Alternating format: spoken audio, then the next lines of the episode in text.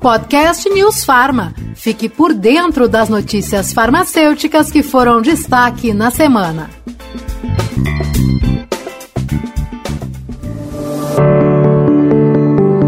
Olá, tudo bem? Seja muito bem-vindo, seja muito bem-vindo ao nosso podcast. Chegamos à penúltima semana do mês de abril e a edição de hoje vai tratar de insumos farmacêuticos ativos. Eu, Murilo Caldas, e a repórter Denise Coelho conversamos com o farmacêutico Anselmo Gomes de Oliveira sobre necessidades desses insumos e a perversa realidade brasileira. Anselmo é um dos editores da revista Infarma Ciências Farmacêuticas, do Conselho Federal de Farmácia, e esse foi o assunto do editorial assinado pelos dois editores, Anselmo Gomes e Damaris Silveira. Isso mesmo, Murilo, o tema é bem atual e tem preocupado autoridades da área da saúde e principalmente nós que somos consumidores de produtos que dependem desses insumos. Nos últimos dias, esse assunto ganhou bastante destaque nos meios de comunicação por conta da falta de vacinas contra a covid dezenove e da escassez de outros medicamentos. Tá realmente muito interessante. O texto fala sobre controle sanitário dos insumos farmacêuticos ativos e expõe a dependência da indústria nacional para a produção desses insumos. Só para se ter uma ideia, Denise, cerca de noventa por cento dos medicamentos produzidos no Brasil, incluindo os genéricos, utilizam insumos vindos do exterior. Ah, sim, para acessar os artigos, entre em w w w ponto revistas ponto c f f ponto org ponto b r. O acesso é livre e gratuito. E vale lembrar, Murilo, que o doutor Anselmo é farmacêutico e doutor em Ciências Biológicas pela Universidade de São Paulo. Ele possui cerca de cento e quarenta trabalhos publicados em periódicos especializados e quinze capítulos de livro na área de ciências farmacêuticas.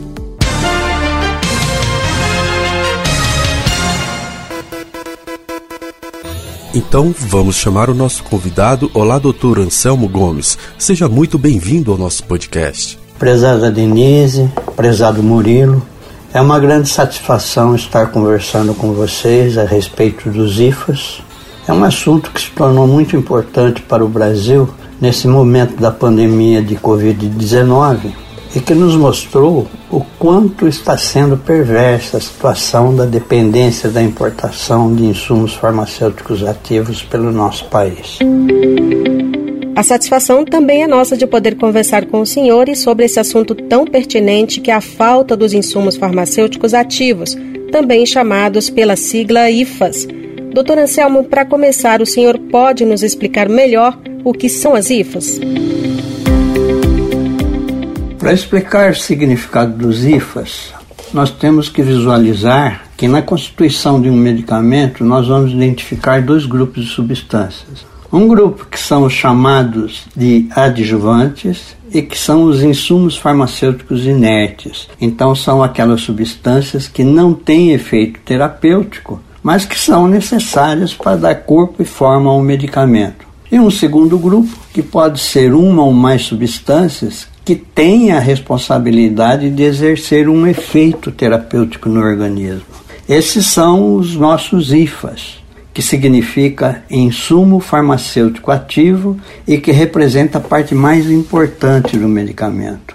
Sem o I F A, não existe o medicamento. Num exemplo bem simples, num comprimido de aspirina, nós temos vários insumos farmacêuticos inertes que dão forma ao comprimido. E temos também o insumo farmacêutico ativo, o nosso I F A, que no caso é a aspirina, que é responsável pelo efeito analgésico antitérmico. Em outro exemplo, no caso das vacinas contra a covid dezenove, nós temos um diluente, que é formado por lipídios, sais e também açúcar, que é um insumo inerte da fórmula.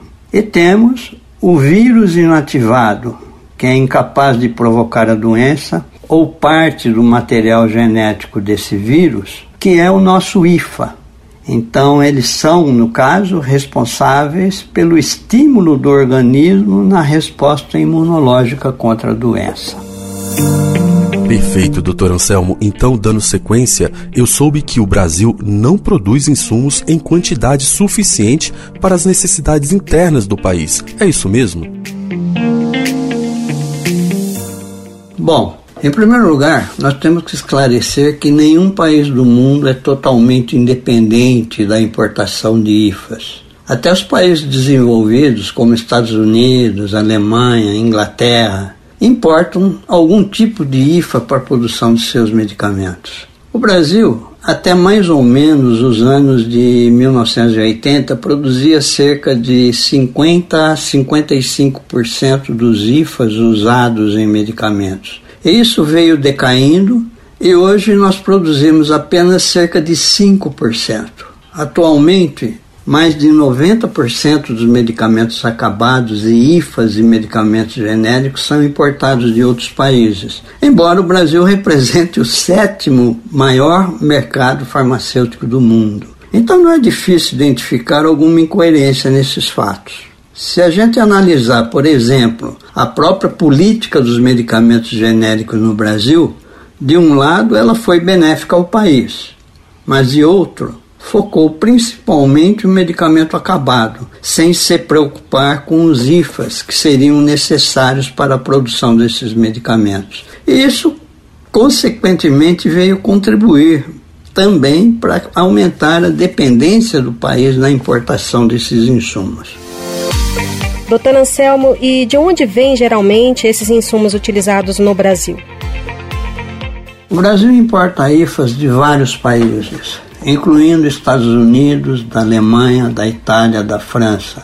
Mas cerca de noventa por cento dos nossos I F As vem da Índia e da China, que são os principais fornecedores mundiais de I F As. Mas, independentemente de qual seja o I F A, o Brasil possui uma legislação muito criteriosa para a importação desses insumos e exige a certificação de boas práticas de fabricação para as plantas de I F As e institui o programa de inspeção para os fabricantes internacionais para que eles possam exportar seus I F As para o Brasil. Isso é necessário para se ter certeza de que esses I F As, incluindo os da vacina da Covid, estão sendo produzidos dentro de critérios que assegurem suas qualidades e sua segurança. É justamente aí que entra o importante papel da Agência Nacional de Vigilância Sanitária, a Anvisa, que vem justamente no sentido de proteger a saúde do usuário desses medicamentos no país. Sem isso, ao invés de estarmos protegendo a saúde de nossos cidadãos, poderemos estar criando outro problema de saúde pública no país. E como o senhor avalia essa falta de independência da indústria nacional para a produção desses insumos? Na verdade, a dependência da indústria farmacêutica nacional na produção de I F As passa por um conjunto de fatores. Em primeiro lugar, a característica dessas empresas é de predomínio multinacional, ou seja, elas importam de suas matrizes no exterior os I F As para a produção de medicamentos aqui no país. Então essas empresas não têm qualquer interesse de investir em plantas para a produção de I F As aqui no Brasil. Elas investem na pesquisa e desenvolvimento em seus países de origem. Para elas é mais econômico e favorável a importação dos I F As de suas matrizes do que a produção nacional. Além disso, como o Brasil vem de longa data se distanciando da independência na produção desses I F As, então mesmo aqueles insumos que são mais simples acabam sendo inviáveis de produção no país, porque alguns deles são importados há mais de cinquenta anos. Então eles vão perdendo gradativamente o valor agregado e acabam sendo inviáveis de investimento para instalações de plantas para a produção aqui no país. Ou seja, se fossem produzidos aqui, não seriam produtos competitivos, nem no mercado interno, nem para exportação.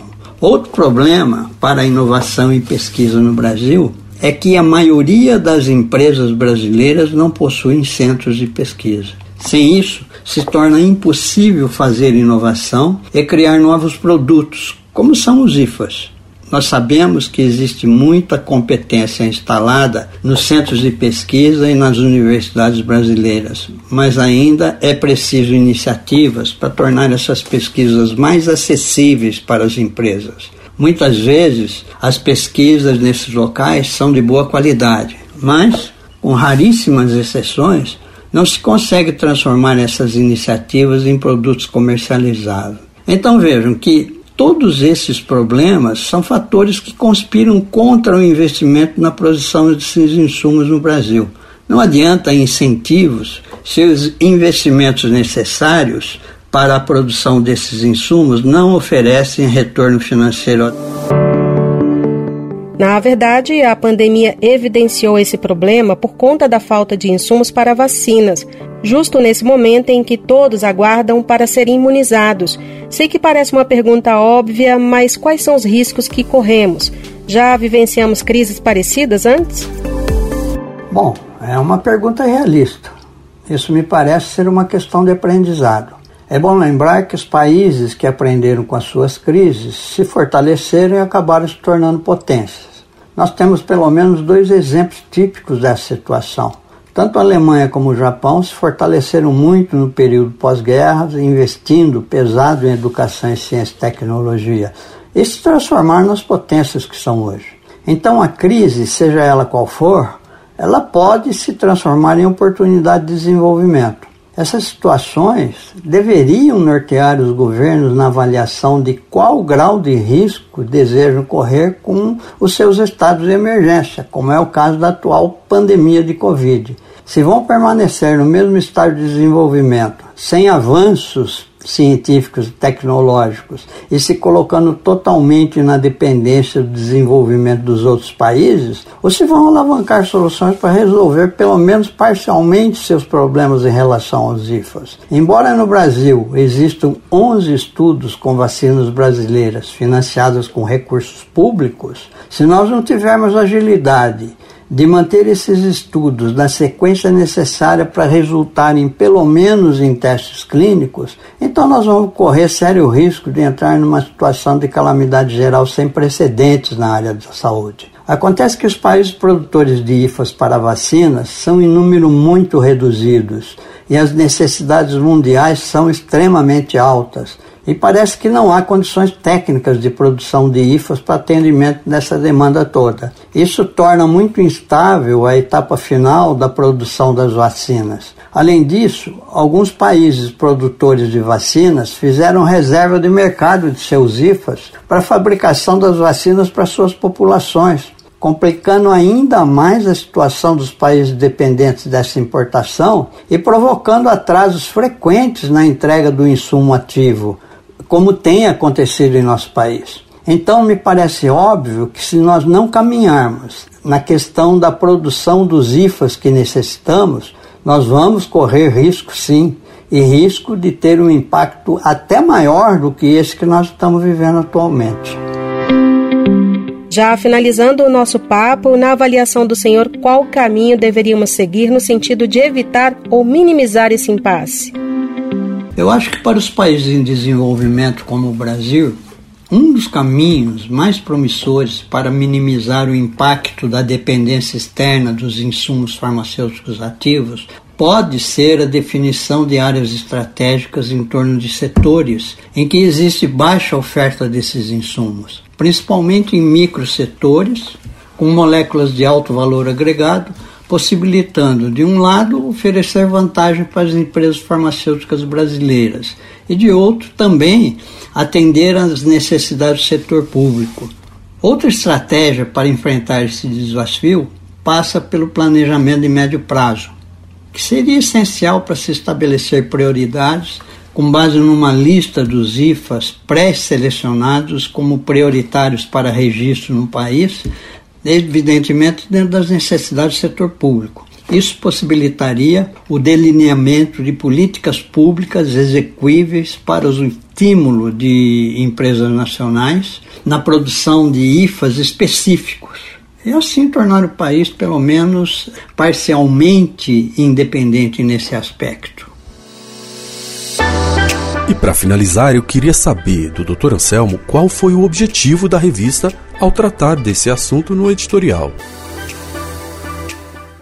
Veja que a pandemia em torno da covid dezenove e a necessidade premente de obtenção de vacinas escancarou o problema da dependência do Brasil, primeiro, na importação de vacinas acabadas e, posteriormente, dos insumos farmacêuticos ativos para a fabricação de vacinas em território nacional.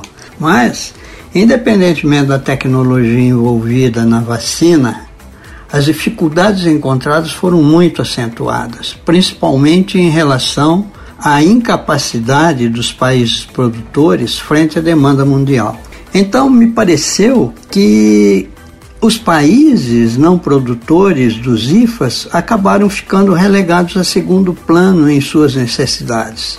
Vejam que abordar esse assunto num editorial do periódico Infarma Ciências Farmacêuticas, que é suficientemente abrangente na área, nos pareceu um bom caminho como forma de divulgar melhor o assunto numa amplitude de leitores com formação específica na área de saúde. Com isso, nós poderíamos estimular o pensamento crítico em torno do assunto, contribuindo dessa forma para uma possível minimização desse problema no país. Esperamos que esse problema seja realmente solucionado ou pelo menos minimizado, como disse o doutor Anselmo. Eu quero agradecer aqui a presença do nosso convidado e dizer que aprendi muito com esse bate-papo descontraído. Eu também quero agradecer a participação do nosso convidado e dizer ao doutor Anselmo que estaremos sempre abertos a conversar sobre os temas que a revista Infarma Ciências Farmacêuticas tem apresentado com muita seriedade, em forma de artigos científicos. Aliás, vale a pena repetir, o acesso a todo esse conteúdo pode ser feito por meio do site w w w ponto revistas ponto c f f ponto org ponto b r. Então é isso, ficamos por aqui. Quer ouvir de novo? Você pode encontrar o nosso podcast na plataforma de áudio de sua preferência e também no site da Rádio News Farma. Na rádio é possível baixar e compartilhar. Semana que vem tem mais. Até lá. Até a próxima semana, Denise e doutor Anselmo. E uma excelente semana a você que nos acompanha.